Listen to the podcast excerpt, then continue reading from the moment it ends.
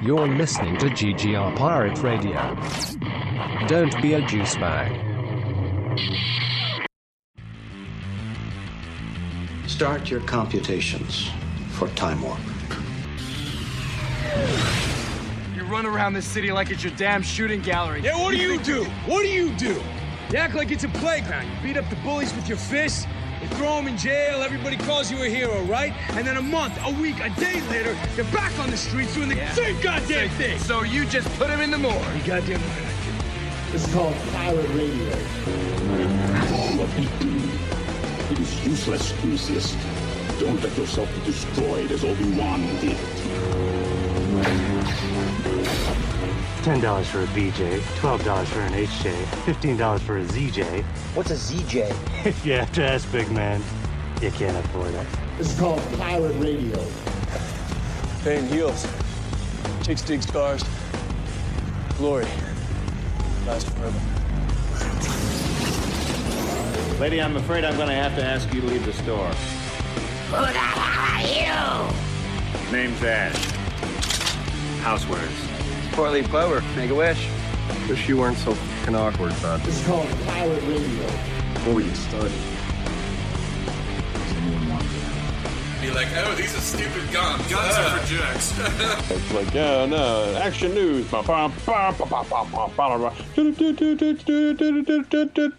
And now, your host, Mike Lunsford. I'm totally gonna use that too.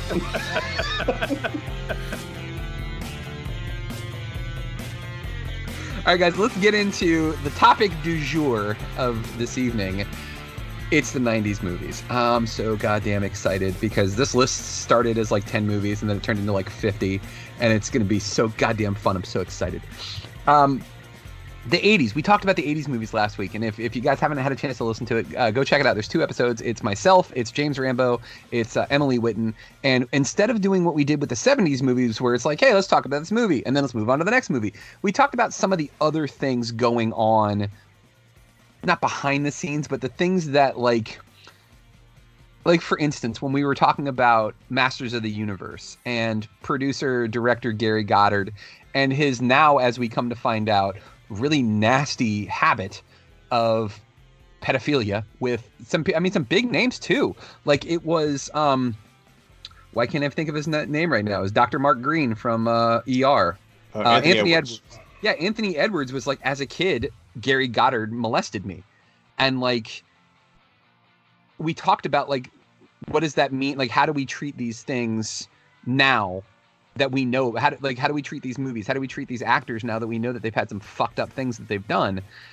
And that's not going to be our topic tonight because we we literally after we're done talking about the movies we will go into that as a separate podcast. So trust me ladies and gentlemen we did not forget about it. We will get into it at some point because i really think it's a fruitful topic and it's a, and an important one to talk about. But i really want to make this one about the movies because i want to make this a joyous podcast. There has been a ton of bad shit that we've heard about in the news lately i really want this to be kind of a distraction tonight where we just talk about all these movies that we love so much because I feel like I started loving movies in in the 80s. I was like, "Oh, movies are really cool." And there, there's a lot of really cool things. But the 90s when it was when I was allowed to go to the movie theaters with my friends, like when I was able to like really fall in love with the concept of them. I remember going up to Blockbuster, riding my bike up to Blockbuster to pick up movies that had come out before I really was really into movies and it, it was it was like the perfect time to learn about this. And we're all about the same age so i feel like the 90s is like for all of us it's kind of like it's just our jam. It's like our again when, somebody comes to you at work and they're like hey i need somebody that knows a lot about this particular topic. 90s movies all of us would stand up and be like i'm here to save the day. I got you. Don't worry about it. So i want to jump right into this um, guys and i got it into topics i got it into like or, or categories so there's action there's westerns uh, slash historical pieces, comedies, animated, horror slash sci-fi, and then I just have the generic, the best of the '90s, like the movies that really don't fit in anywhere, but they were just amazing works of art that like you would be a fool not to bring up. Um, but what I want to do is I want to let you guys kind of start this off, and whichever movie one of you guys brings up will be the thing that kind of kicks this whole thing off. Steve, since you missed the last episode, we'll let you start off because I'm sure you have a, a very large list of movies to discuss. Yeah, it, it's it's it's going to be hard to kind of narrow them down to one podcast, really. But um, one that probably doesn't get brought up a lot as like the best 90 movies. It's it's in the comedy realm. I absolutely love the movie Groundhog Day. I, I can't get over how funny it is. It takes place in Pittsburgh. Um, I, you know, it's Bill Murray and just kind of that window where he was unstoppably funny before he got into kind of more serious, quirky Bill Murray phase. Uh, the concept is fantastic. It, it's uh, rewatchable. Like, it, I mean, obviously, pretty much any movie other than like a sci-fi or a fantasy or something is going to date itself when it's set in the real world. But it's pretty rewatchable. Um, I feel like every time I finish it, it's like time to start it over again. That's a great one to start off on, man. Like it, it is and like you know a movie's good when you start seeing like articles that say you know college courses are now doing a master's thesis discussion of of this movie and they've done that. And like you know a movie's really good when when you start having nerds analyze the shit out of it. Yeah. And calculating how long he was like looping around and exactly. Yeah. Like that's the there's that side of it too. There's this like existential thing going on with it where it really asks a lot of questions about our our condition as humans. Like what if something like this happened? Would you go insane? Like how would you solve the problem? Or would you just keep doing it and just uh, yeah would you just essentially go insane? But also too this movie is funny as shit and there's so many quotable lines in this movie that i absolutely love. Like because he keeps repeating the same day when he keeps running into Ned Ryerson and he just keeps fucking with Ned to see like what he can get away with. When he when he starts hitting on Ned, like that was Ned, I have missed you so much. like, I thought you were gonna talk about where he goes Ned and then just punches him in the face. Punches him right in the face. Yeah, just that, that's, him. that's wonderful as well too. Like, yeah, just just and a wonderful movie and like i'm steve i'm with you. Like i like bill murray but bill murray has a tendency to be a little self-important and once people started seeing that he could do things outside of the comedy realm and that they were they weren't piles of shit he was like oh well then i'm artistic and i'm going to start doing these things more often. And like we've i, I mentioned it at the beginning of uh, our 90s uh, spiel here but bill murray has a habit and a history of being a total douchebag on set. Mm-hmm. Because you want to talk about movies from the 90s when he was in his stride what about bob is one of those movies because he is fucking hilarious in that movie like that part when he's eating fried chicken with richard dreyfuss and his family and he's basically like having an orgasm as he's Mm. eating it like it was an Richard- uncanny re- recreation of that scene there, Rambo. yeah, it really was. Like, but like apparently, Bill Murray was a total douchebag to Richard Dreyfuss on that movie, on that set. Like, Richard Dreyfuss apparently like has a has a I didn't even know this. Like, he has a history of not getting along with other actors. But like Bill Murray, like they're they're filming a scene and then they stop filming, they cut for whatever reason, right? And Bill Murray, like they they're like, all right, we're gonna take a break for a little bit, and like uh, Richard Dreyfuss is eating a sandwich, right? And Bill Murray is basically like five feet away from him, talking mad shit about him. And Richard Dreyfuss is like, "Can you fucking knock it off, dude? I'm right here." And Bill Murray walks all the way across to him and gets right in his face, like nose to nose, and screams, "Nobody fucking likes you," and walks away. And I was just like, "Yeah, exactly." I was like, "You got to be fucking kidding me, man!" Like, I just like maybe it was deserved i don't know but like i could see bill murray being this self-important dick because like i've also heard the story that bill murray will not take a role for a movie unless you happen to call him at home not his cell phone on his house phone and he answers it so for instance if you get his voicemail and you're like bill murray i've got this amazing role for you i'm going to pay you 50 million dollars to play I don't know, David Letterman in the David Letterman uh, movie, he won't take it unless he actually is there to to pick up the phone. Huh. Yeah, I, like like I know that I don't know when exactly it had started, but Groundhog Day was sort of the the the big um, turning point between him and Harold Ramis and their relationship. yeah, yeah, he they he fucking hated Ramis by the end of that movie. And that sucks too because like yeah, Harold Ramis is like I- I wouldn't say a genius, but like he he just had a lot of really creative ideas when it comes to directing and writing, and like yeah. Now I saw that link that you sent me by the way, Rambo. So I'm gonna have to read that. So. But yeah, like uh, we could spend a lot of time talking about B- Bill Murray and and Oh all yeah, I this. mean we, we got a Yeah. million movies to get to, so I Yeah. mean, but it, yeah, it's it it's just a classic for me for Yeah. sure. Um, let's stay in the comedy realm, guys. Uh, Rambo, give us a comedy, man, that, that we need to talk about. Um, fuck. There's oh Jesus. Pick a year. Give me a year. Uh, 1996. 1996. 96. Um, The Cable Guy. Oh, fuck, I love this movie. Oh, it is. this movie got really heavily panned when it was released, and I don't. I still don't really understand why. Um, I think part of it was just it was such a different um, uh, experience seeing it's like such a dark comedy from Jim Carrey that I think it threw a lot of people off. Um, but this is this is like prime me going to the movies as a kid time. Same. Um, yeah, it's oh god, fucking. For anyone who hasn't seen it, uh, Matthew Broderick just moves into a new apartment after he breaks up with his girlfriend. Um, he needs to get his cable installed, and Jim Carrey is the cable guy to do it. Um, he hooks him up, and th- thus begins a uh, a very unfortunate friendship for Mr. Broderick. Um, it's certainly like comedically one of Carrey's darkest roles. Um, and you get some really weird, fucked up scenes out of this, out of that. Um, but yeah, like Leslie Ann Warren and George, uh, not Leslie, Leslie Ann Warren, uh, Leslie. Oh god damn it, Judd Apatow's wife. Um, uh, I know who Leslie you're, Leslie Mann. Leslie Mann. Leslie Mann. Yeah, Leslie Mann plays uh, Broderick's girlfriend, uh, or maybe fiance. Um, uh, I think George Siegel has a little part in it. Jack Black's in it as well. Jack Yeah. Black is one of the guys. Is is Broderick's best friend who like figures out that that Jim Carrey is using false names and he's like posing as all these different people and they're all names from old TV shows. Yeah. Um, but like there and there's like, like a nice little bit of drama toward the end of it where you get kind of get to start to see uh, Carrey's actual like actual acting chops. Um, but yeah, man, Cable Guy is oh, so goddamn funny. and it's so quotable too. There's a lot of really great lines in it, but also too, it's directed by Ben Stiller.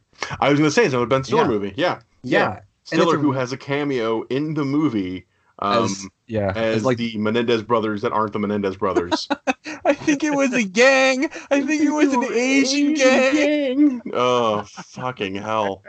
Oh my god! And that fucking scene when they go to medieval times is like one of my favorite things of all time. Oh, it's like oh, that. fuck. It's like that scene in Star Trek when Kirk and Spock had to fight to the death.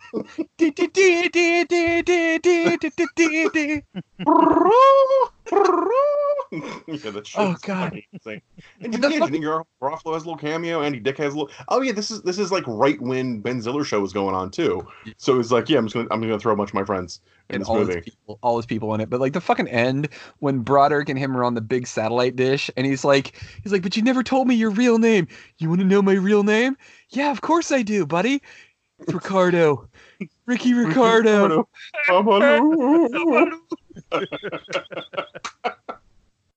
God damn it, I love that movie.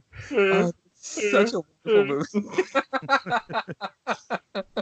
Oh god damn it! oh, MC man, hit us with a comedy, dude.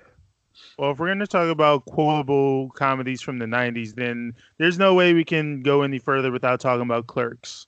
Yeah. Yeah, good call, dude. Like, fuck. Like, any when I turned 37 years old, the first thing I thought I was like, 37 Seven. in a row.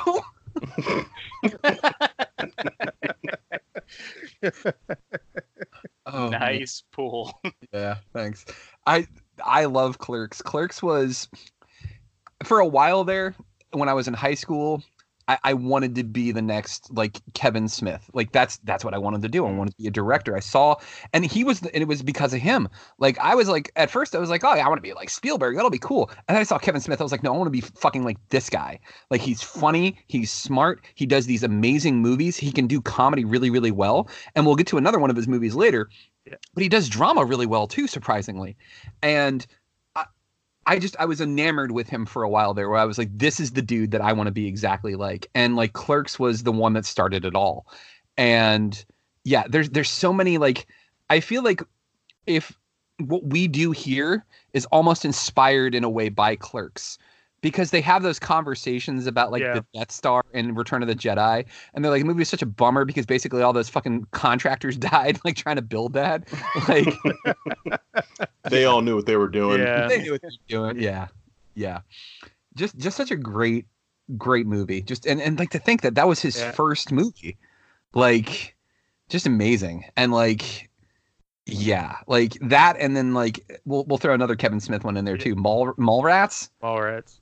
Mallrats way more irreverent, less serious, um, way goofier, but just just as funny. Like, but yeah, still like I I mean obviously you can't have Mallrats without Clerks, but Clerks was the one that really like it was it was a game changer. I think that that one is one of those ones where it's like if you have a time capsule for movies of the 90s, you have to include Clerks in the list of like the master list of the the greatest of the 90s. You, you made a great point too, though, where you're saying like, "Hey, it's kind of inspiring what we're doing now with the podcast." Like, you're right; it is quintessentially '90s, but at the same time, in some way, it's still timeless. Yeah, because everybody has a shitty retail job. Yeah, and everyone has their their goofy friends they talk about nonsense conversations with, and dealing yeah dealing with annoying customers that kind of stuff. Like that doesn't seem like it's ever going to change. Yeah, at least probably not in our lifetime, at least. Did mm-hmm. did you guys ever watch the Clerks animated series that they did? I saw about half of it. They're, the first couple of, of episodes are just are dynamite and they're so funny, but like if you haven't seen it, you have to check it out. And and like it, it's it's so funny because they take that the Clerks concept and they just make it even goofier, and they it makes fun of uh, of pretty much every television trope you can think of. Like they get like the first episode they get locked in a freezer, but it's a, basically a clip show, but they've only had one episode. so it's yeah, and like of course Jay and Silent Bob are there too, and they have a fucking like they're stuck in the freezer, right? And Jay makes this reference to Hoth, and he's like, "Man, it's so cold in here. I'm about to cut Tubby open and sleep inside of him. Snickety snick snick. Wah, Jedi!" like just fucking classic Jason Mewes. Just uh, like just absolutely wonderful. And yeah, like Clerks is Clerks is the is the one man. That's that is good call on that one, MC. Um, I wanted to talk about what is probably I can't say my favorite because fuck, I'm looking at this list and I got like 90 movies here that, that they're all just wonderful comedies. But if I had to choose one from the 90s that was my absolute favorite, not the funniest, because I think of the funniest, it would be the one that made me laugh the hardest was Dumb and Dumber when I saw it in the theaters. I was like maybe 12. And I was like, I just remember laughing so hard I was crying. Um, but I also remember going to see it with my grandmother, and my grandmother walking out of the movie theater going, "This is the stupidest movie I've ever seen in my life." exactly, Grandma. You get it. You got it, Grandma. Um, the Big Lebowski. Yeah. The The Big Lebowski is just a work of art. I love that movie, and like it's so stupid and it's so ridiculous. And when like you realize that basically the dude is just the story is happening around him, whether he wants it to happen or not, is just it, it's just absolutely wonderful. And it's the Coen brothers at their at their finest. Like every single person that's in that movie is just is just dynamite. And from start to finish that movie is so great. And john goodman it's like the it's like the coen brothers said to him goodman go nuts dude. Just do whatever you got to do brother. And like he just he took it to a, like 11 in that movie and he's so fucking funny. Like when he when they find they they go to the kid's house and they're they're accusing him of stealing the, the dude's car and he's like is this your homework Johnny, is this your homework? Johnny, is this your homework?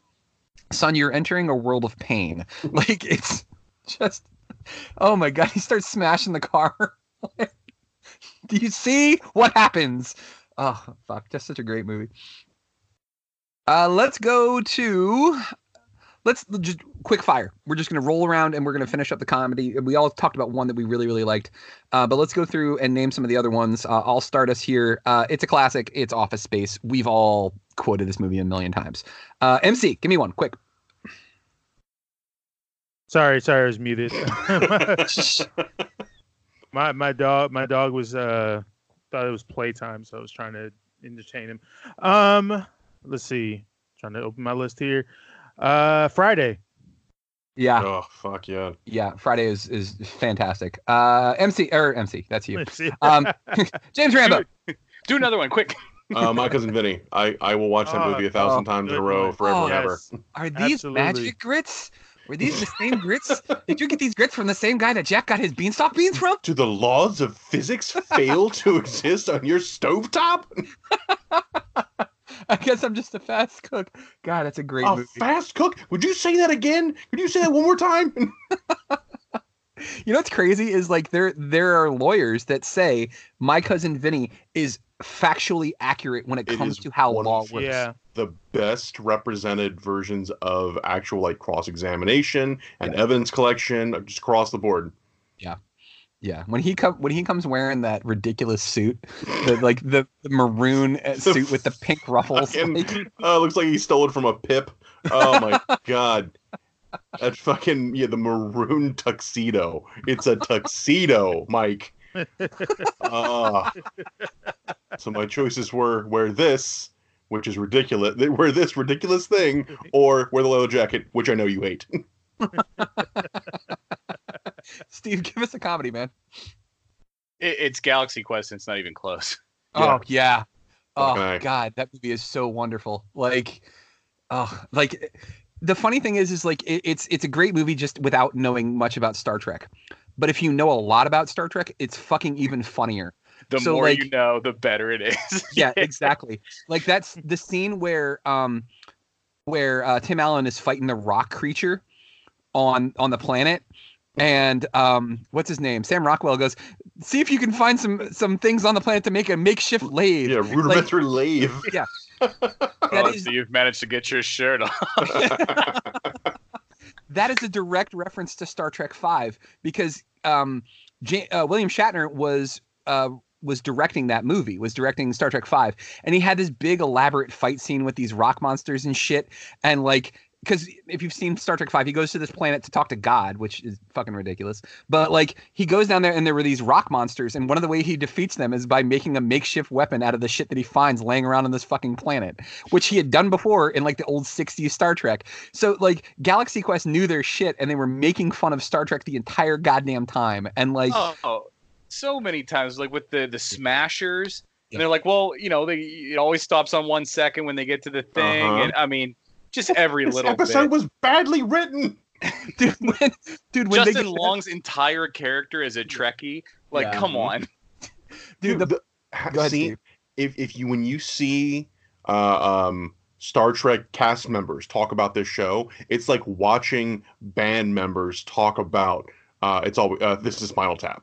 Like Yeah. they have this like weird reverence for it. Where like I don't fucking know how y'all were there, but this is weirdly accurate. when when fucking Sigourney Weaver when they go into the the bowels of the ship to go save it and and the smashers are going and the flames are shooting everywhere and she goes oh fuck this Well, fuck that. There's a couple times where you can see like, okay, this is where you swapped out a word so you get a PG-13 and not an R rating. yeah There's a handful of those times, but Yeah. yeah.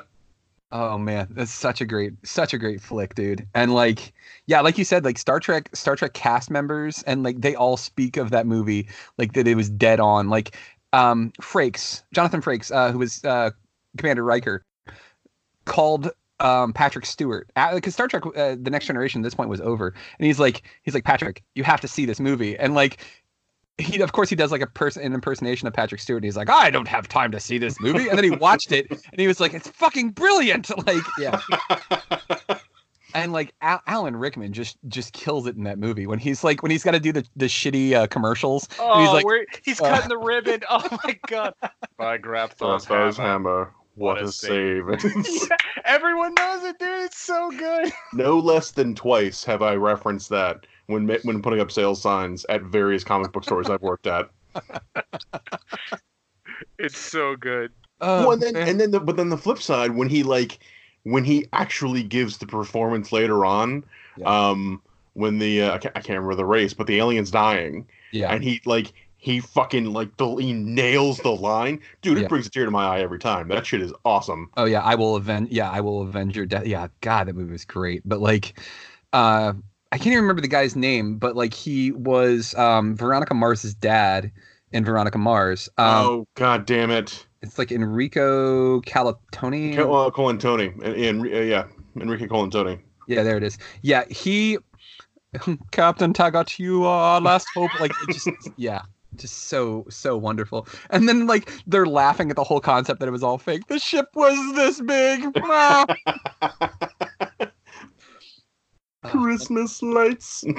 oh, fucking What- hell. Wonderful movie. Uh, we got some other ones that we didn't mention. Um, the Farrelly brothers in general get get a shout out here because Dumb and Dumber. There's something about Mary. Kingpin. Um, Kingpin. Yep. Like these are all just fucking wonderful, wonderfully hilarious movies. And like Kingpin wasn't as funny as all of them. In fact, Kingpin has some moments that are really, really like touching, and, and it's just a really good movie. Um, Wayne's World. Fuck, I love Wayne's World. God, that movie is mm-hmm. so damn funny. Like everybody has now sung Bohemian Rhapsody in a car with their friends because of this movie. Yep. Yeah. Well, like that, both Queen and that song had a huge resurgence because of that movie. Yeah. It's one of it's one of the only songs other than that Elton John Candle in the Wind song to be number 1 on the charts in like the 70s and then come back and be number 1 again in the 90s.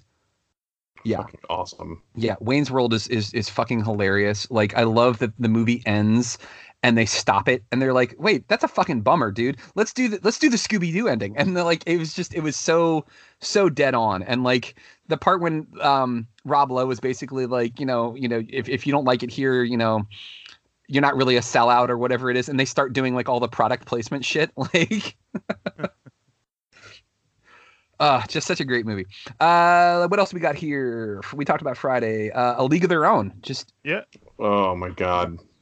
great baseball flick, but also Tom Hanks fucking kills it in this movie. Like when he when he's yelling at the girl, there's no crying in baseball. Like everybody knows that part, but the part after that is my, is like my favorite part. When she's crying and he's like, he goes, "You're crying." He goes, "Let me tell you something." He goes, "My parents drove three hours to see me playing a game. My manager Roger Hornsby called me a talking pile of shit." He's like, he's like, "You don't fucking cry in baseball." Like, My favorite scene in that movie is when the bus driver walks off and Jimmy comes to.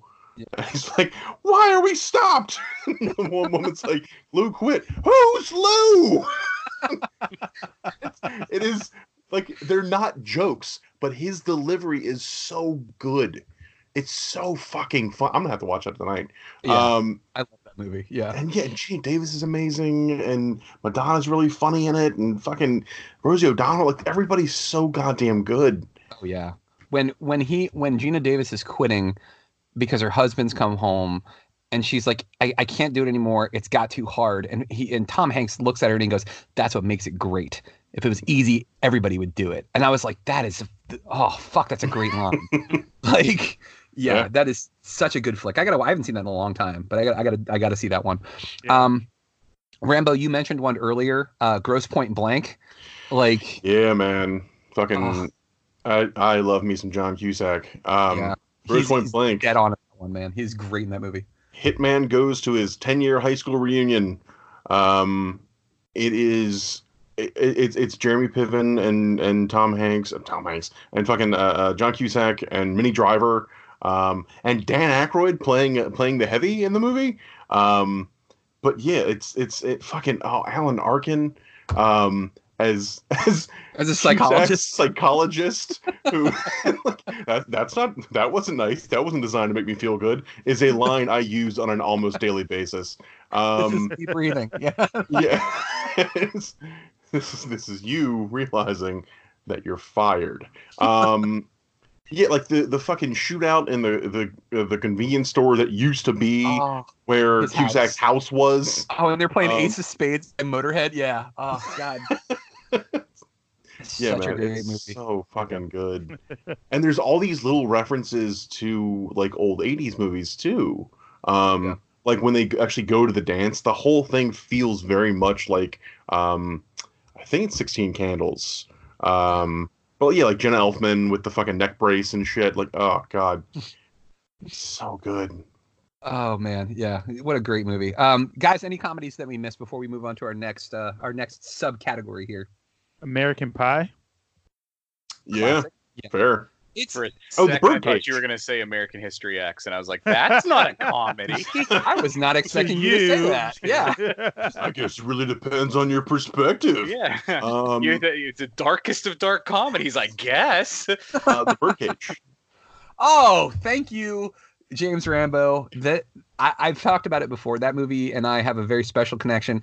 So, because of Dumb and Dumber, because I forced Grandma to go take me to see Dumb and Dumber, I agreed that I would go see The Birdcage with her because she loved. She went and saw La Cage aux Folles when it was at the Kennedy Center, and she was like, "I would really like it if you went with me to go see this movie." And I was like, "Grandma, you were game for Dumb and Dumber. Sure, let's go." And I loved the shit out of that movie. And this is at a time too when I'm still like I'm playing football, I'm playing baseball. Like this is not a movie in the 90s that I can admit to other dudes who would be like, "I can't believe you went and saw that that gay movie." Like I loved the shit out of that. And that was like kind of the beginning of, you know, maybe this whole concept of like you can't enjoy these things because that's not what masculine men do is fucking wrong. Like I just remember thinking that. Like and and god that movie is so funny like nathan lane is just uh, amazing in that movie robin williams is just chewing Hank up scenery Azaria. hank azaria as the houseboy oh I do not wear shoes because they make me fall down.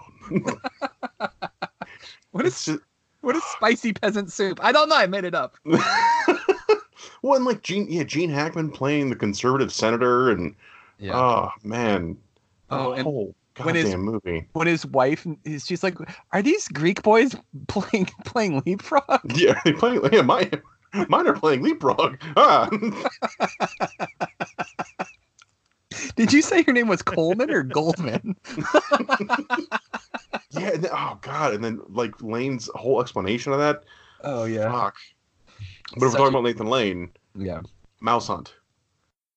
I don't know if y'all have seen Mouse Hunt, but if you haven't, you absolutely deserve to watch that movie. It is like a Mouse cartoon on film. Mouse Hunt. Oh, I Um, know. I lent my friend Doug my VHS copy of Mouse Hunt and never got it back. Oh, buddy. Doug, dark, if dark, you're listening if you're listening doug you son of a bitch like I'm coming for you, Bastard.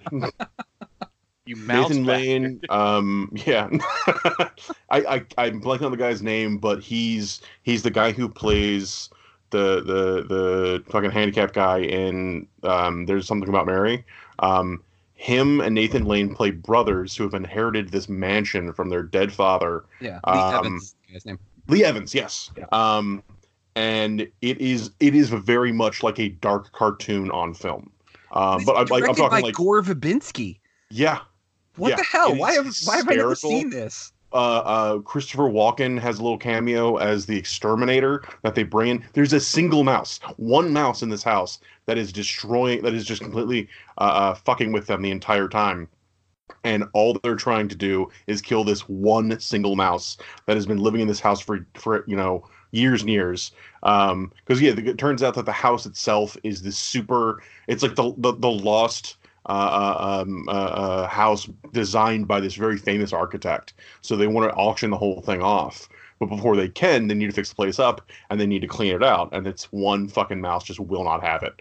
Um, it is hundred percent worth your time, and it is so goddamn goofy. I'm pretty sure it is streaming on uh, Amazon right now. I Uh, distinctly remember a scene where the entire floor is covered in, in mouse traps. Mm-hmm. They have backed themselves into the corner, and then a large amount of physical comedy ensues. The the mouse d- pulls some Ru- Rube Goldberg shit and knocks like an olive nice onto the floor, which sets off a single mouse trap, which sets off all the mouse traps. Um, like that kind of thing is prevalent throughout the entire movie. That's fantastic it kind of makes me think uh, when, with that scene particularly of another comedy that I had on my list was Army of Darkness. Yeah. There's that kind of old like slapsticky kind of physical comedy. Um, I just don't think you really get as much anymore. Um, yeah that's I don't that know. scene that scene when they're in the uh when bruce campbell is in the cemetery and like all the skeleton hands are like grabbing him and like poking him in the eye like three stooges style and like grabbing his tongue and like yeah like that's yeah on the part where he has like the doppelganger stuck to him and they're you know fooling around and stuff. I mean, it, it- Yeah. I, I would be very interested for like someone who's like I don't know 13 to watch like today to watch that movie. Like, would they think it's hilarious or like this is the stupidest shit I've ever seen in my life? like, I think it would hold up because I remember seeing Army of Darkness. It came on Sci-Fi Channel, and it was it was me. I was probably like 16 or 17, and so my brother would have been like like seven or eight years old, right? And we watched this movie, and we both just looked at each other like, "What the fuck are we watching? This is amazing!" like, I, I think it's universal. I think that I don't I don't think Jax is ready for it yet, but in a, in a few years, I'll I'll let him watch it and see what he thinks. But like, yeah, I, I think that's one of those universal ones, man. I sure hope so because I think it's a phenomenal film. Um, let, we'll we'll close out comedy here in just a second, but I, I do want to make sure that we mention two uh, Saturday Night alumni because we talked about Wa- Wayne's World and how funny that was. But there, th- because of Wayne's World, a lot of those Saturday Night Live uh, actors were able to go on and do their own movies. Uh, those two would be Adam Sandler and Chris Farley. Um, Tommy Boy is a movie that I can watch pretty much anytime. Not because it's the funniest thing in the world. It is funny, but there that movie has a heart to it that I can't describe, like that I can't really define. But like the fact that it's all about him trying to live up to his dad's legacy, yeah, kind of makes it a really sweet and touching movie. Even though there's a lot of dick and fart jokes in it, but like who cares? Like it's it's it's Farley at his best, like spastic, loud, breaking things, and like you you just can't go wrong. Adam Sandler's like pretty much everything he did in the in the '90s, which is Billy Madison, um, Happy Gilmore. Um, I mean those two, and then The Waterboy came out in the '90s as well. But like those two right there were the ones that like they didn't do well in the theaters, but like everybody our age quotes them, and everybody our age laughs at them still. Like, and if you haven't used that reference when when he's doing the quiz bowl uh, at the end, and he it, like when he answers that question, it's just total bullshit, and the guy's like, "No, that was not correct. It wasn't even close to correct. In fact, you've wasted all of our time, and you've made us all dumber for Everyone listening to your conversation. who has conversation." heard you is now dumber for having heard you say it. And What, uh, what is it? May I, God have mercy, mercy on, on your soul. I award you no points, and may God have I award mercy. you no points and may God have mercy on your soul.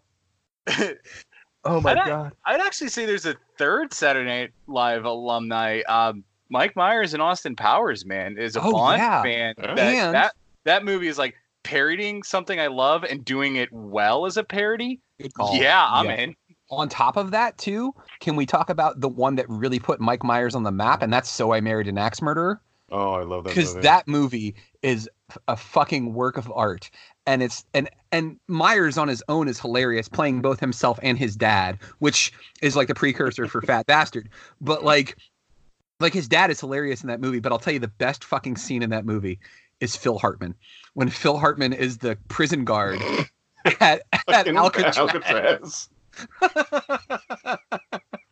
Oh my god, like that that scene when he's just like he goes, Now here's something the other tour guides aren't gonna tell you. But Machine Gun Kelly had what we call in a prison system a bitch. And like he starts talking to fr- friggin' Anthony uh I can't remember the actor's name now. Um Thank you, Anthony LaPaglia. And like he just he just shushes them because he sees how intense Vicky, the prison guard, is. Oh my god. And then in a fit of jealous rage, he cut the bitch's eyes out. They would each take turns pissing in the bitch's empty eye sockets. what the fuck is going on? That and way to the also fucking uh, uh, uh, Steven um, Steven Steven Steven Wright. The, Steven the- Wright. Steven. Wright flying the plane and coming to. He's like, oh, I had a, I had the weirdest dream. I was, I was being born. I was eight and a half months premature. The doctors were freaking out. That and Charles Grodin has a great role in that too. When when Anthony LaPaglia comes up, he goes, "I'm commandeering this vehicle," and he's like, "No, you're not. You can't do that. That's illegal." oh, what a great film, man! That is such a wonderful, such a wonderful movie. All right, guys. There's so many more categories. Holy shit! Um, there's no way we're gonna fit this all into one podcast, but we will certainly try. Uh, let's move into. Hmm. Steve, give us a category, man. Um, give us one that you want to talk about. Actually, no, I started with you. You started with comedy. Uh, MC, give us a category. and, and a Screw movie- you, Steve, you jerk. Yeah, you son of a bitch. This is what you get from missing last week, you asshole.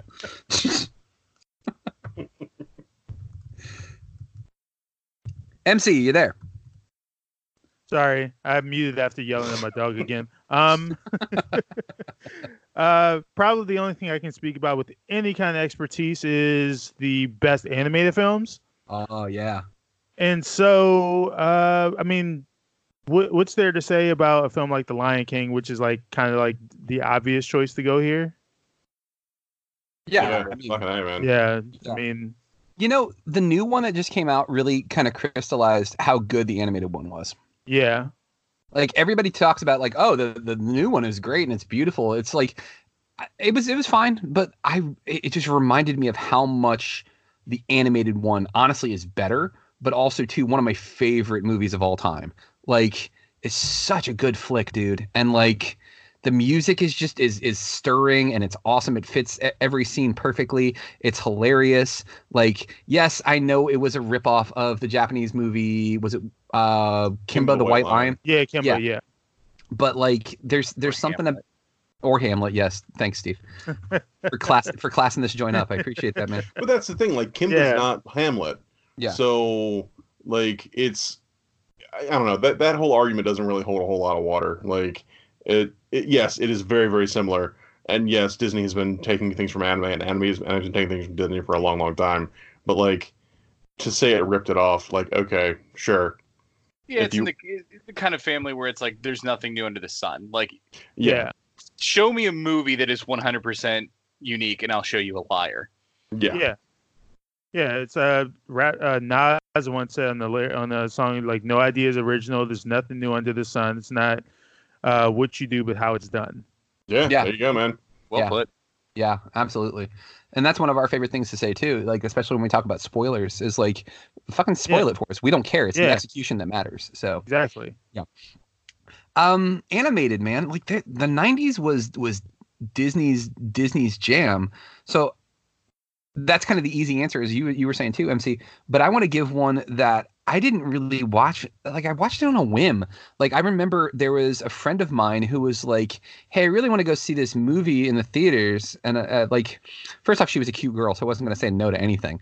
Um, but she was like she was like, "Hey, can we go see the Iron Giant?" And I was like, "Oh, sure. Yeah. Fucking why not? That's not okay, cool, let's do it." Thinking that it was going to be like just a cute kids film. Fuck that movie is good. Mhm like just really like amazingly well done. Like it's it's touching it's funny it's just it's just incredible. Like it's it's easily one of my favorite movies and i never even expected it to be. And i just i absolutely love it. I, I my uh, jackson i watched it on netflix maybe like a year or two ago and he fell in love with it too. Like it just we were talking about timeless. Like some of these movies are stuck in the 90s some of these are timeless. I feel like iron giant is definitely timeless. Yeah. I mean setting it in you know uh, uh, uh, McCarthy era you know America certainly helps. Um, and I don't know if y'all have seen the anniversary edition, but they went back and they animated two the, the, the two deleted scenes and cut them back into the movie. Um, and it's fucking amazing. It's so goddamn cool. Yeah, it really it really yeah. is. Yeah, go ahead, MT. No, no, I, I was just agreeing. Thumbs up across the board. Uh, Steve, give me an animated movie. I'm gonna go ahead and make a judgment call and count Space Jam as an animated movie. Yeah, I, I have it. On, I have it on my list too, so it counts. Yeah, I mean, I think we're yeah we're counting this. I mean, yeah, you fair. can't you can't say it's an animated. It's not an animated movie when more than fifty percent of the characters are animated. So yeah. yeah. I, yeah. Basically, I'm just going to try and list as many Bill Murray movies as I can. Apparently, but yeah, he, he he killed it in this movie. Like he was. He shows up for like 30 seconds. Yeah. Does one thing. Um, yeah. I don't know, man. I, I, was just so so enamored with Michael Jordan, like everyone else was in the 90s. Um, I we this was actually a this was a movie me and my friends went to for my birthday party that year. Nice. So what year did that come on? 96. So I was 10 yeah, I was no, it was my 10, 10 year old birthday party. It was like the perfect. We we went we actually played basketball and then went and watched Space Jam. Like it's one of those things. It's like it's it is locked in the nostalgia bubble and will never work its way out of it. I'm kind of afraid to watch it again as an adult because I'm gonna go, oh, it's bad. it holds I do up, not recommend you watch it again. yeah, I'm kind of thinking like, oh, maybe I don't. The only the only reason I say that is because Chelsea is now 21, so she was born in 1998, but she loves Space Jam. So like she actually went as Lola Bunny for Halloween last year. So like all right. It, it still holds up, but I can tell you this, knowing what I know now, the Pandora's box of information and facts about Michael Jordan being a total piece of shit as a human being, like has really tainted that movie for me. Where it's just like I'm watching it and they're like, "Oh, he went to go play baseball." And I'm like, "You mean he left the NBA to avoid getting suspended for gambling?" Huh? Oh Nothing? no, is that what happened? Holy shit! Yeah. There's a lot of speculation that like everybody's like uh, because his dad died, which is fucking tragic. But every, he was like, "Oh, my dad really wanted me to be a baseball player, so I'm going to leave to play baseball." And like it was also at the same time that the NBA was like about to crack down like like fucking mad on him for Yeah. him him gambling. Like it was like it was like this is convenient, isn't it, Mike? You know, it was Yeah. yeah. Yeah, it, it, I mean, there's and it, there's a there's a ton of stories like that about about Michael out there. Like I, I was actually just telling someone earlier about uh, his quote flu game, in quote, which is uh, the, the, story up the other day. Yeah. yeah, the you know him, which is him actually nursing a hangover. Jesus. Flu, hangover, you know, it's all Yeah, the same. same thing. Yeah. Yeah. Uh, yeah, absolutely love that movie uh, as well. Uh, let me give you uh, Rambo. You haven't given us an animated film, man. What's uh, what's going on on your list? Uh, let me see. It's funny. I don't have that many on there. Um, I guess if I wait, fuck. What year was that? Hold on. I don't know if this this might not be eh, applicable. Um, uh, uh, let's see. Nah, it's not. Um, fuck. I don't know. I was trying to go for more like esoteric things. Uh, oh, you know what? Okay, you know what? No, I will. I'm going to call an audible and say that because they are they are requiring some physical animation. Small soldiers counts. If we're including, if we're including uh, uh, uh, Space Jam, where there's some animated characters, small soldiers, absolutely. All right, guys, judges, what do Yeah. you think? we calling this animated? I love that movie. So yeah, yes. uh, yeah, Okay, it counts. fine. yeah. Fair. Yeah. Is that the one with um like the little general of the little toy people army? Is um Yeah. is uh, Tommy Lee Jones. Tommy Lee Jones who cannot ab- hazard. yeah He cannot cannot, ab- yeah, cannot abide your cannot buffoonery. sanction the buffoonery of Mr. James Carrey. Fuck, I forgot how funny that was. Uh Yeah, small soldiers. Um, Yeah. uh, a bunch of like action figures, uh, like super smart action figures, uh, get get military grade like missile guidance chips put into them, um, and so they became like actually violent and try and destroy destroy each other, and uh, in the process destroy uh, uh, a little cul-de-sac. Um, fucking Frank Langella is the voice of Archer, the the like so like the leader of like the monsters. Um, and Tommy Lee Jones is the voice of uh, I believe his name is Chip Hazard, um, the the soldier of the the uh, titular small soldiers, um, and he is a douche. it's yeah, all the all the weird like freak monster things. They just they're peaceful. They just want to like live by themselves and and like not fuck with anybody. Um, awesome movie. Yeah, fantastic. great choice, man, for sure. Um we're we have so many categories, but I want to go into some of the other ones so that we can we can really hit some of these big ones. Uh let's go after hmm Rambo, you haven't gotten to choose yet. So I will let you choose a category. We can do the best of the 90s. We can do action, or we could do horror, sci-fi, or western slash historical pieces. Oh fuck, I'm really between two movies. Um. All right, let's go western. Western. Good choice, my friend. What are we starting with? The Quick and the Dead by Sam Raimi. Okay, wait, Sam Raimi directed that? Yes, he did. That explains so much. I, kn- I didn't did. realize I didn't realize he directed that, but that is such a great flick. Oh my god. And that's if if I remember correctly, that might have been the first time American audiences really got to see Russell Crowe. Uh, it's very early in his career. Yeah, yeah. Russell Crowe playing the uh, the the priest, the the former outlaw turned priest. Um, yeah. Gene Hackman is some is this this old outlaw who's who's just made himself super rich and and just taken over this town. Um, and Sharon Stone is the the badass gunslinger who's come to town to kill him. Um, uh, the whole movie is is a, a massive gunfight. Um, and it's oh god, Leonardo DiCaprio plays Gene Hackman's kid uh, son. Um, who who ju- who just goes by Kid, and it is my favorite performance from him, hands down. Yeah, I forgot that he was in that movie. That was that is a good that is a good damn movie. And Sharon Stone at like to to be that guy for a second. Sharon Stone at like po- possibly like her absolute hottest. Like she 1995, she's looking good. Yeah, yeah. No, that was just such a great flick. And like kudos to Gene Hackman for for playing a scumbag really, really well because I'm gonna pivot and give my Western for this one because he was a piece of shit in this one too. And that's Unforgiven. Oh, because God. Unforgiven oh god, Unforgiven is such a wonderful movie. And like and the reason why I think the reason why is because your good guy is not really a good guy. He's a piece of shit too.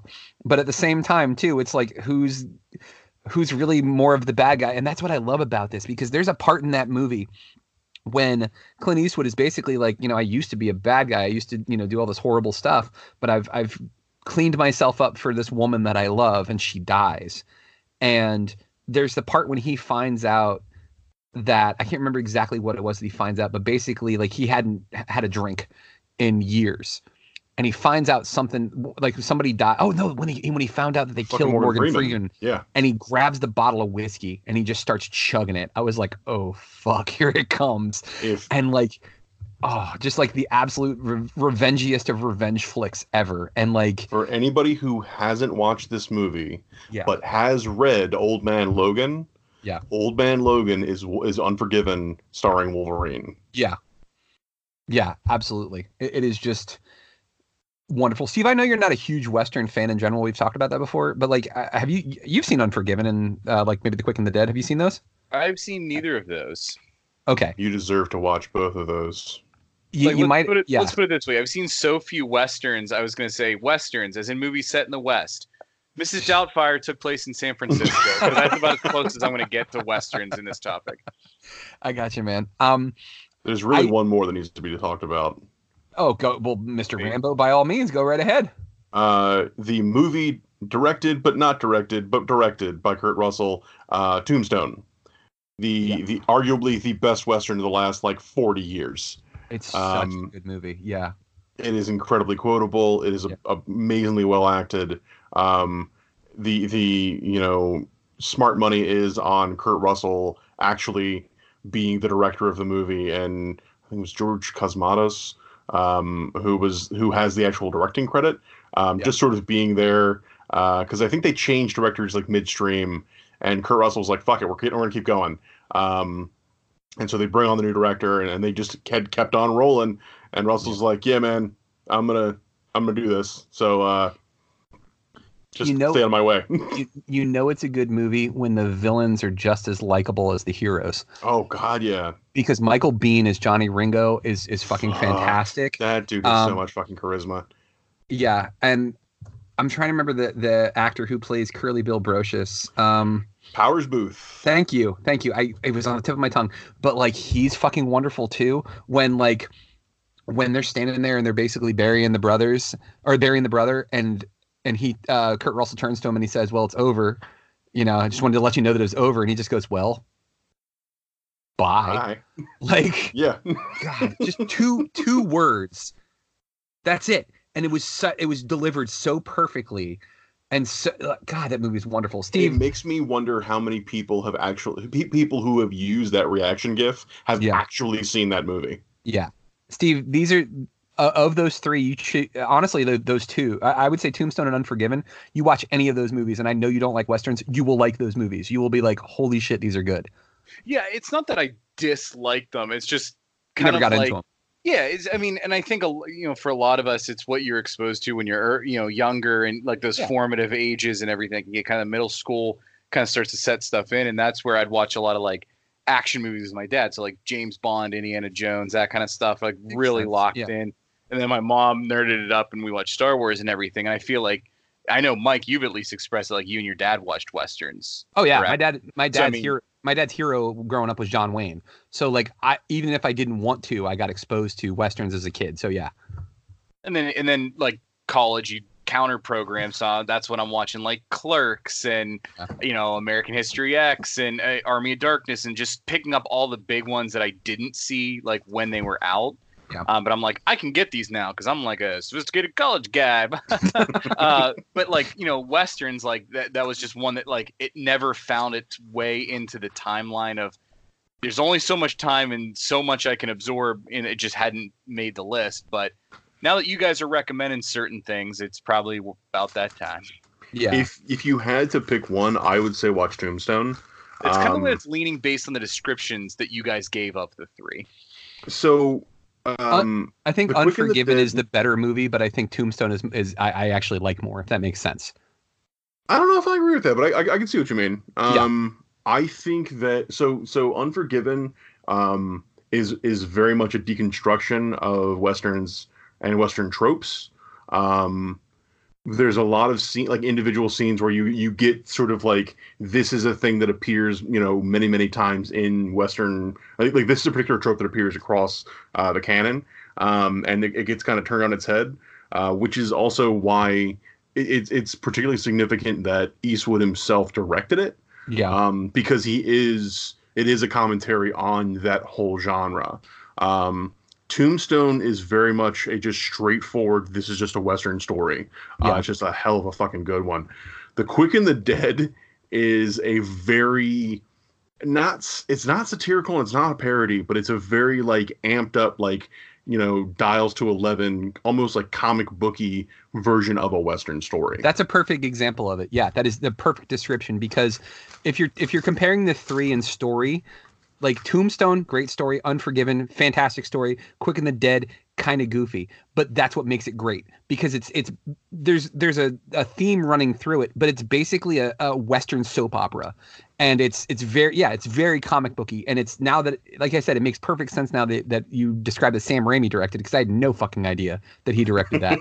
um but yeah, it makes so much more sense too. And like, if I could throw one other one in there for westerns that is close to my heart, because even though people shit on him for his acting abilities, uh, he acted and directed in this movie, and it won a fucking Academy Award, and that's Dances with Wolves. Like, I love Dances with Wolves. It is a marathon, though. It is like at least three hours long. So if any of them, I would say I'm going with Tombstone. Like that's the one you should watch. But give Dances with Wolves a chance if you can, because the story behind it too is really awesome. Like, um, Kevin Costner was on Graham Norton, which I fell down a YouTube rabbit hole. oh yeah ago. that yeah Yeah.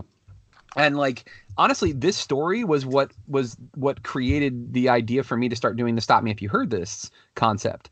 Um, Kevin Costner talks about how he had a friend who was a writer that was living with him in California, and the right and he would always shit on Hollywood. Oh, I didn't get the job because of this person. I didn't get a job because of this person. You know, this person fucked me over. And Kevin Costner got mad at him. He's like, you can't just keep trashing all these people, man. You have to take responsibility for yourself. But also, some of these people are my friends. So he kicked the dude out of his house, right? and he the guy like moved to Phoenix and he's having a really hard time like catching a job doing anything that works for him. Um, and he's like working in a Chinese restaurant washing dishes.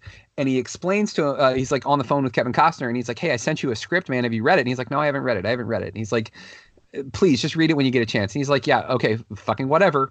And the guy ends up coming back to live with Kevin Costner again because Costner felt bad.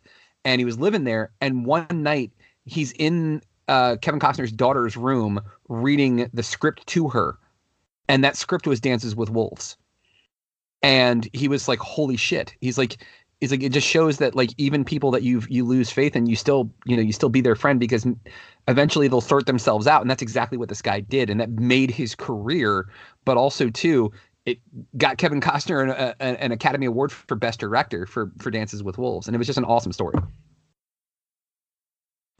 Yeah, man. That no, that, that hearing him tell that story on Norton was was fucking awesome. Yeah, yeah, it- it's a it's an amazing story. Um, some of the other ones that are historical, uh, Last of the Mohicans is is another great one. Um, Braveheart, like, come on, seriously, like that's yeah, everybody's seen that, right? I've never actually watched Braveheart in its entirety. It's it's a long, long movie. I don't think it's necessary for you to watch the whole thing as long as you've kind of caught the cliff notes of it. You know, like, hey, here's this Scottish guy. He falls in love with this woman. She gets murdered. He flips the fuck out and he's like, well, I'm going to kill this dude and then I'm going to free Scotland. And you're like, okay, cool. and that's basically the premise. And like, it's, it's really, really good. I, I really enjoy it. Uh, Apollo 13 is an, it, this movie didn't win enough Academy Awards, honestly. like, I, I feel like Gary Sinise and Tom Hanks in this movie. Um, you, you had Bill Paxton, which God rest his soul, um, Yeah. and um, Kevin Bacon. Just everybody in this movie was was fantastic. Ed, Ed Harris was awesome in this movie. I love Apollo 13. I'm like, I, I could watch that movie uh, on on repeat and be perfectly content. I, I um, think, yeah, Saving go ahead. Private Ryan. There you If we're doing historical ones. Yeah, that's that is the war movie that changed war movies. Like they they make movies like it, it's basically like war movies before Saving Private Ryan and war movies after Saving Private Ryan because they were all a certain way before that, but now after that they've all been like that. That opening D-Day scene, man. I mean, that's just one of those like, Yeah. like you said, like there's certain things in film where if you're putting like the Hollywood highlight reel together from Yeah. you know the 1910s and 20s to today and like hits from everything like that makes the cut right Yeah. as far as like the image if you're doing like 30 seconds from each Oh yeah. And like that that opening scene, it, it, it gets a couple of things that are very Spielberg and it nails them perfectly. Spielberg in his movies has a very dark sense of humor. And the part where the dude takes a takes a bullet round to the dome off of his helmet and he goes, Huh, Oh, wow. fuck, Can you yeah. he takes his helmet off. He goes, Can you believe that shit? I would be dead if it wasn't for this helmet. Boom! Shot right through the forehead. I was like, wow, that's that's dark, but that's funny. Like, holy crap. yeah, like that is this is just an awesome and just an overall awesome movie. Like and it's it's a damn shame that Tom Sizemore's career fell the fuck apart after this movie because he was great in that movie. Like, yeah, that's another one of the movies you every time you're like wait they're in that movie yeah, there's so many people you're like ted danson's in that movie yeah, Mhm. yeah. Vin Diesel's in that movie. Probably others i guess Yeah, Vin Diesel, Giovanni Ribisi, um, Ed Burns. Ed Burns. Uh, you get uh, Adam Goldberg is in there. Um, just just fucking Matt Damon as the Yeah. titular Private Ryan. yeah, Barry Pepper. Yeah. Yeah, such a such a great film, dude. Such such an awesome movie. Um all right, so we got a couple more that, that we need to we need to take care of. Let's let's let's hit the big one, okay? We all know how awesome action flicks are. We also know how great horror and sci-fi is. Um I think we can get all of these in. We can we can we can focus, right? We can keep this short and to the point, right, guys? come no, on not in the guys. slightest. Okay. I mean, yes, of course we can. i already forgot what we were talking about what decade are we in? Um, let's do let's do action flicks. I, I want to start with the one. It's not even the best one. It's not even like I think I don't think anybody actually would say that this is their absolute favorite movie of all time. But I definitely remember this being like a game changer. I remember this is the first time I wanted to go see a movie in the theaters and it was sold out. And I'd shown up at the theater. My parents had dropped me off. I had my money, and I was like, well, fuck, it's sold out. What am I going to do? So I bought a ticket to the later showing and then bought another ticket to go see another movie. I went and saw So I Married an Axe Murderer before um, so that I had something to do. And then I went and saw Independence Day. This, this movie, like, again, not the greatest movie ever, not the greatest action flick ever. Um, but that was just, I don't know if you guys remember this, but do you remember seeing the previews for this? and like everybody in your school like talking about it like holy crap the aliens are going to blow up the white house they're going to destroy everything i have to go see this movie like i just remember the buzz around it and it was the biggest thing that summer and it was it was it was awesome and it was motivational like bill bill pullman gives that great presidential speech and like Yeah. you know dennis quaid before he lost his mind blows up that ship you know like it was that was a goddamn good movie and i i I feel like I could still watch that one today. I, I don't think I could watch the sequel because it was just hot garbage. But the that in that movie on its own was just like a game changer, and it was such a good flick. Um, Rambo, give me one. Uh, the Mask of Zorro. God damn it, this is just a good movie. I watched it again recently. It holds up 100. percent The one the one problem that movie is uh, uh fucking Anthony Hopkins as a Spaniard. Um, His British accent, yeah, yeah, right. Like, yeah. He doesn't even try. He's just like, "Fuck it, I'm gonna do what I want." I'm Anthony But, uh, Hopkins. God damn it. it's yeah oh god to the point like the the level of detail in that movie um to the point where um ben banderas zorro's costume is modeled is, is more mexican in design versus uh hopkins zorro. His costume is more spanish in design. Um it oh god it's so fucking amazing. Uh all of the sword fights are incredible. Um the the the the primary villain for Banderas' character um, ends up being the guy who plays Reverse Flash on the Flash later on. Um, No uh, shit. Are you yeah. serious? Yep. On Yeah, yeah, Cavanagh? yeah. Huh? Oh no, no, no. He's not, talking not, about. not, not Cavanagh. Um, the, the the the guy who actually is Thawne, not the guy who. Oh, not, oh, yeah. I was gonna Matt- say like what? Matt Letscher. Matt Fletcher. Yeah. Yeah, Matt Letscher. Yeah. Yeah. Oh God damn it! I it! have to watch that movie again real quick. it's really Cavanagh- funny and incredibly charming, and it's fucking uh, uh Mart is Martin Green Martin. He, he directed uh Goldeneye and um sadly Green Lantern. Um Martin Campbell Martin Campbell.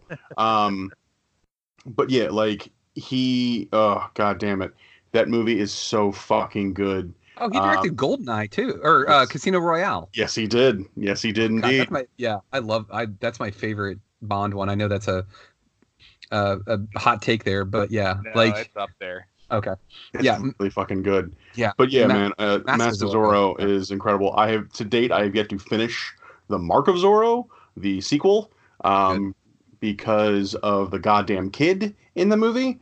Um, it is like a fucking palette swap for the kid in The Mummy Returns, who I also hate.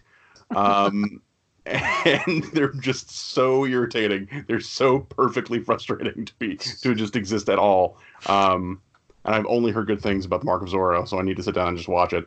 Yeah. Uh, MC Brooks, give us an action flick, man. Uh, this is 100% not my forte. Okay, that's fine. Besides, you took my answer anyway, so. Oh, did I? did I really? Like I figured I, Yeah. would, I figured I was going out on a limb on that one, man, because I figured everybody would like, come on, Lunsford, that movie's lame. But like, I fucking love Independence Day. Um, yeah. I know you were not an action movie fan, bud. I didn't know that either. Yeah. It's not well. It's not even that. It's more of you know a, a lot of, like a lot of the best '90s. I was only like ten when a lot, Ah, a lot of fair movies came out. So That's a good point. I- Yeah. yeah, I will send you a list, lot of brother. Yes, please do. I have Okay. a lot of free time these days.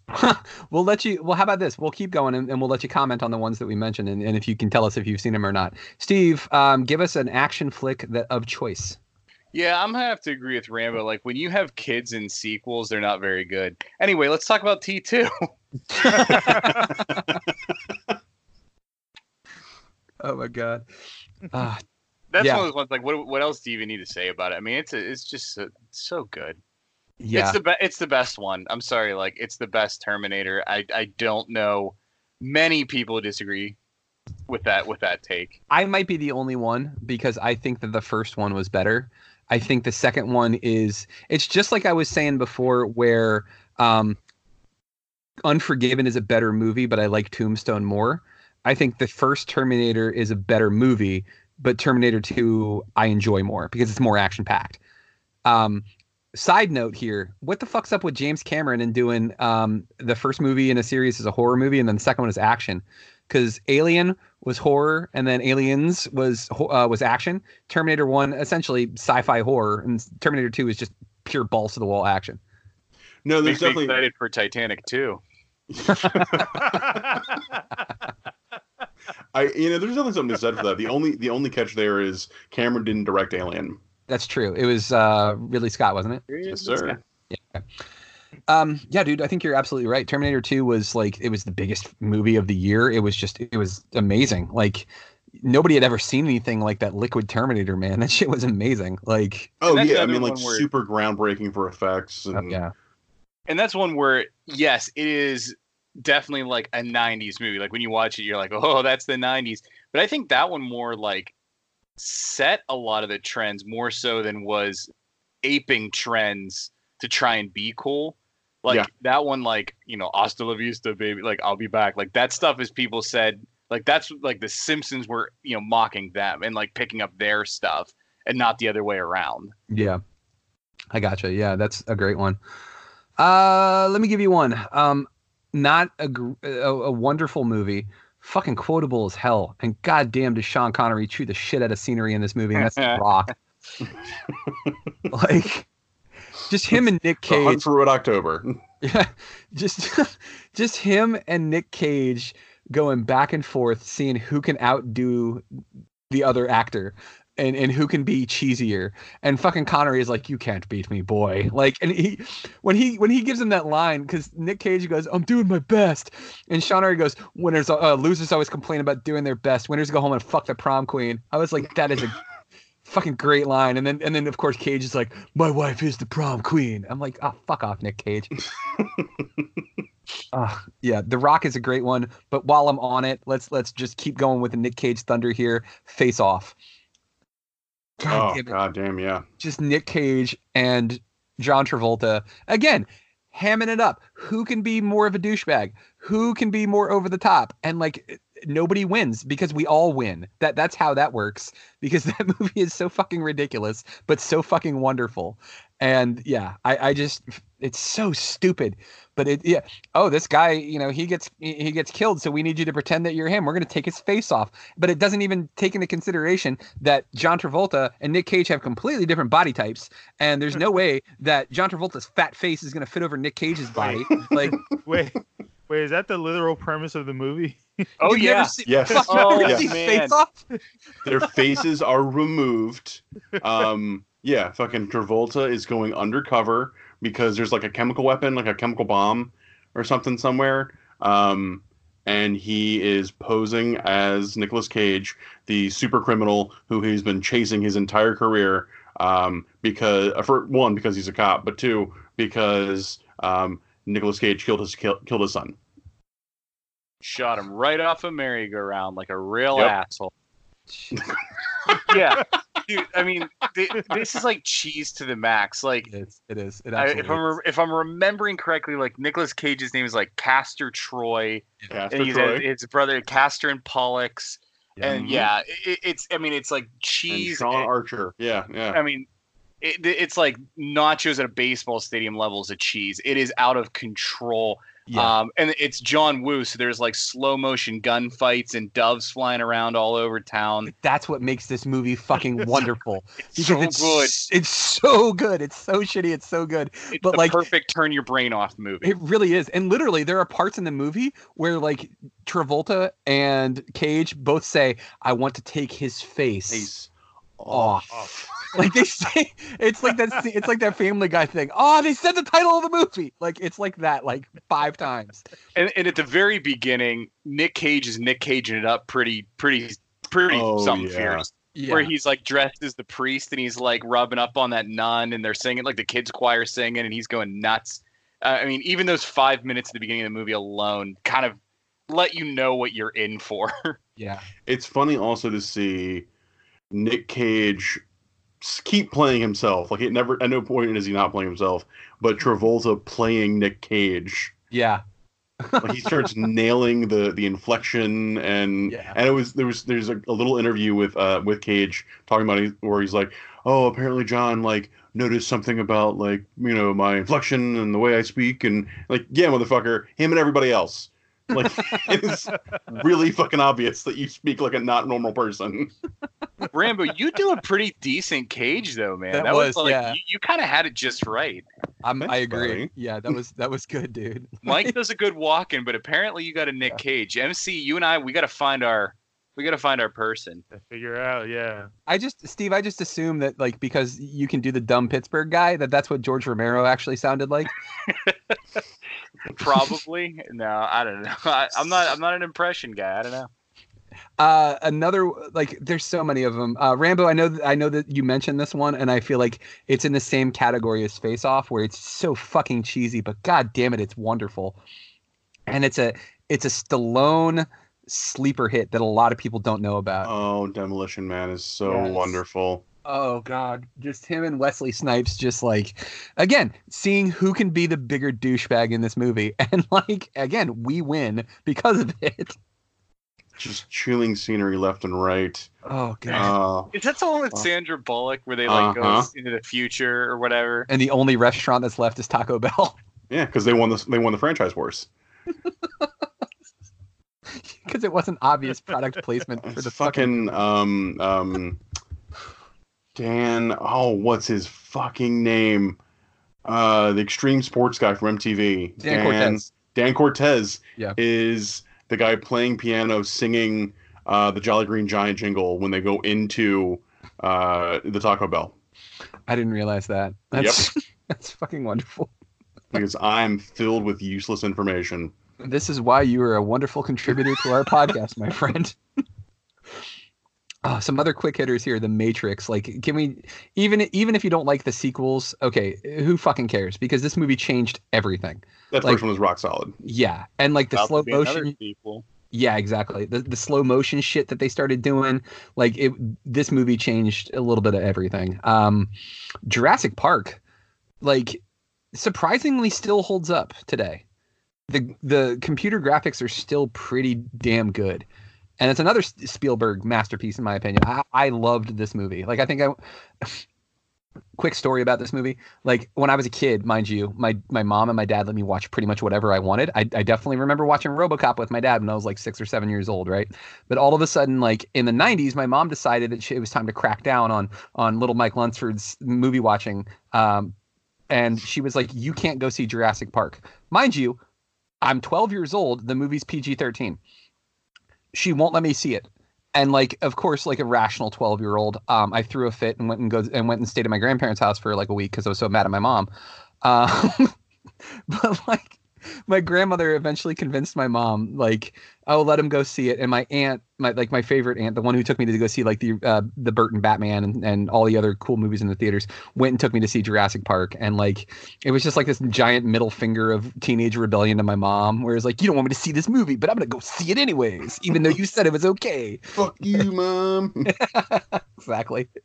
And like i just i, I really I, I enjoyed the shit out of that movie. And like i actually i went back and read the book later like after i saw the movie because I, I loved the movie so much and was like wow there's a whole lot of stuff in the movie that's completely different than the book and this is kind of cool. Like yeah so like when you can you know a you know a film is good when you want to learn more about it and you read it and you're like oh okay and i ended up going in and reading a bunch of michael crichton's other stuff because of it so way to go jurassic park. Thank you for uh for inspiring me to uh, be more educated and read some stuff.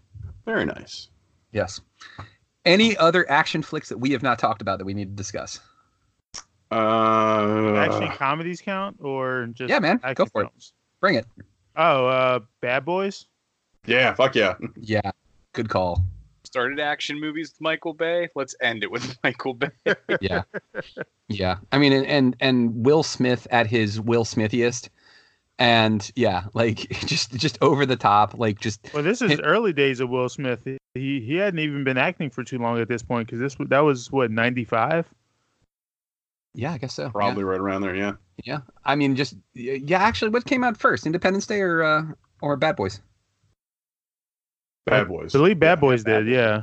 okay so he wasn't really the big hit yet because he was still on fresh prince okay wow i i attributed that the other way around okay Almost 25 years later, he'd be a CGI genie. or if you've seen the previews for this new and- movie that he's going to be in he's going to be an animated uh pigeon as well so And he's going to be fighting the younger version of himself. Yeah, and fucking what is it, Gemini Man? Yep. that'll be interesting yeah It the more I see of it, the better it looks. The more the more interested I am. I'm like, Yeah. all right. We'll, we'll, we'll- I mean, you know, we'll see.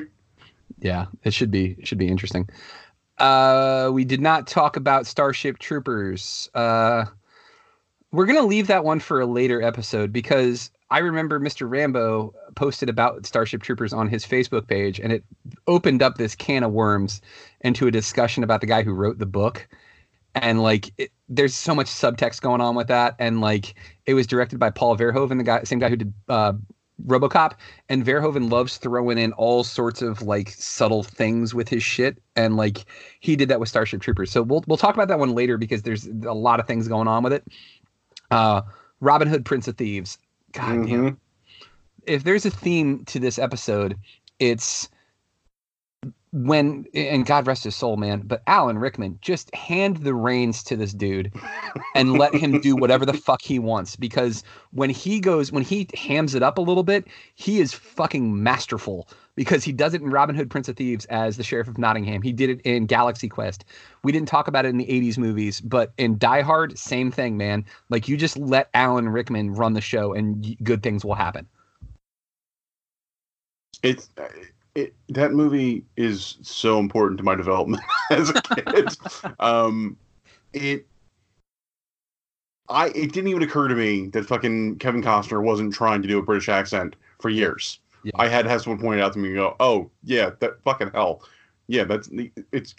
There are times when he's kind of like changing his diction a little bit, but it's, it's never, he's never doing a British accent. No. Um, but everybody in it is amazing around him. Um, it also started my love affair with Mary Elizabeth Mastrantonio. Um, right? Yeah. But yeah, that fucking movie is awesome. So goddamn cool. It really is. And like weird aside on this one, I definitely remember getting the um the uh Sherwood Forest playset for all the action figures for Robin Yeah. Hood and being super disappointed when I realized it was the exact same It's playset as the Ewok playset. playset. Exactly. The I was like, wait a playset. second, I have this already. I was like, motherfucker. I was like, For a second, I thought you were going to say you rented the NES game for Robin Hood Prince of Thieves and realized it was horrific. there's that too, yeah. There's Almost as bad as the Hook video game. Oh. also terrible. Oh, but that's a great tie-in too because we did not talk about that movie. Um, critically panned across the board. I, I don't care. I, I love that movie. There's something I don't know what it is. There's something magical about that movie, and I just absolutely love Hook. Like Robin Williams. Like, could you find another person who could play both frightening, borderline alcoholic, verbally abusive father, and then turn around and be the boy who never grew up? Michael Jackson. No, Maybe. no, No, not it. no, not not feeling that. No, but I absolutely love Hook. I think it's a I think it's a wonderful movie, and it's it's one of my favorites. We, God, man, we have so many movies that we haven't talked about. Like there are so many good movies that we didn't even talk. about. a part two.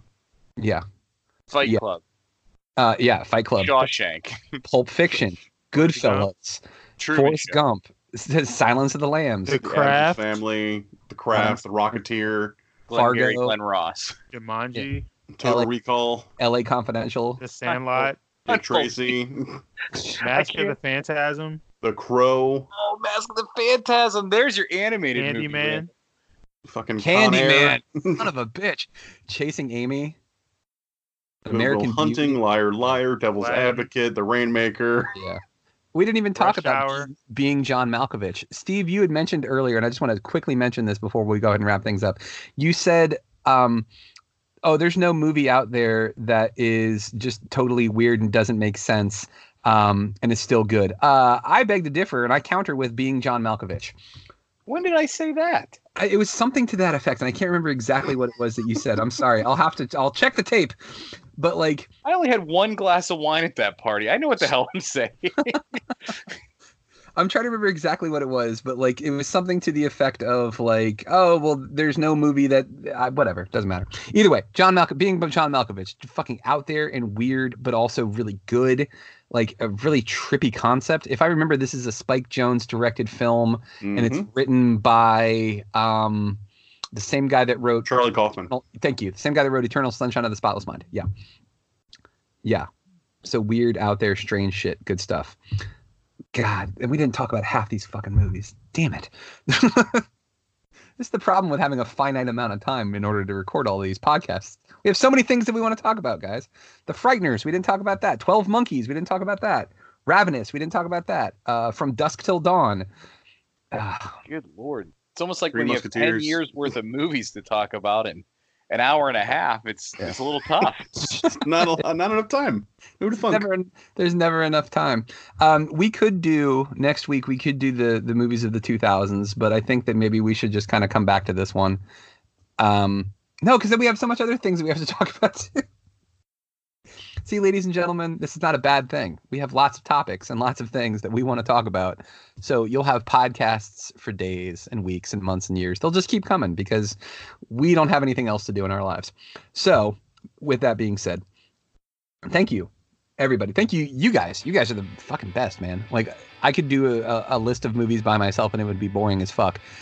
But having these conversations and you guys bringing up movies that I had completely forgotten about and I would have left, left off my list um, but also hearing the like the things that matter to you is just really cool. It, it's it's funny and enjoyable seeing the things that matter to other people, other than just like oh hey these are the movies that were really really important and everybody just saying yes Mike we agree.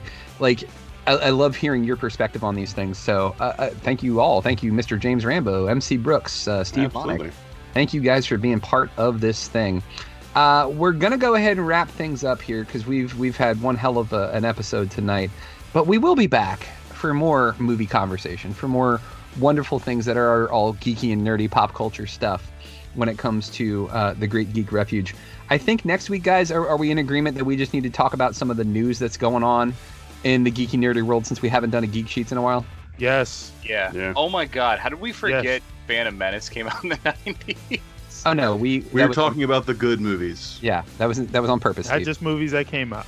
Yes, there were many. Hey. There were many films released. Hey, remember that movie that was set in space with those guys with laser swords and they talked about like Congress and like different trade tariffs and stuff like that? Wasn't that a good movie? No. I personally enjoyed Space C-SPAN. It was very good. now I, I now I want a fucking movie with Jedi talking about like American Earth Congress, just discussing it casually. Just you know, lightsabers out, just like wave them around and shit. And you see young Padawans, that's how a bill becomes a law. What? Bill Law? What is What this these- planet? What are you talking about? All right, guys, on that note, thank you all so much for listening to another episode of GGR Pirate Radio. Guys, check out the website. It's greatgeekrefuge.com. Uh, make sure you check out our friends and what the awesome things they do. MC Brooks is an amazingly talented uh, musician and lyricist. You should check out his stuff. It's on Bandcamp. You just search MC Brooks. It's right there. Pay this guy some money. Same thing for James Rambo. We talked about it last week. He's got an assload of 80s movies that he did uh, posters and artwork that you can buy. And it's on Etsy. It's Art of James Rambo. Take a look at it. Buy his shit, man. Give He me needs your your money. money. Give all of the monies to All MC your Brooks. to. All your Yes. funds belong to us. Yes. You can look the- at my stuff and listen to his stuff. Yes. at the same time. You can buy them simultaneously almost. The internet is an amazing place where you can buy things quickly and efficiently. Do this thing. Pay these men. Steve and I don't sell anything really. Um, just listen to our podcast. That's all we ask. And I mean, if you want to buy a T-shirt, you can. Uh, it's on. If you go to uh, T, if you go to Teespring and you search uh, Great Geek Refuge, there's T-shirts.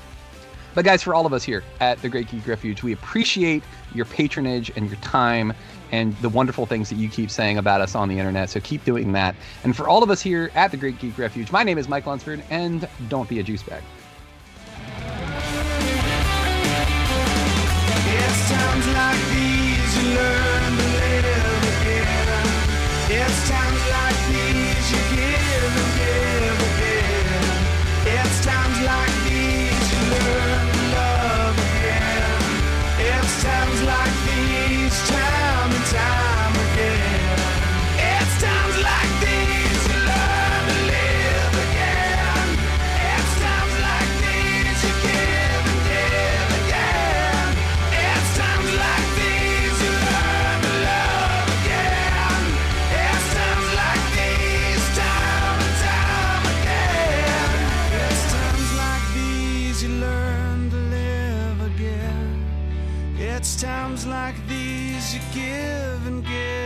again.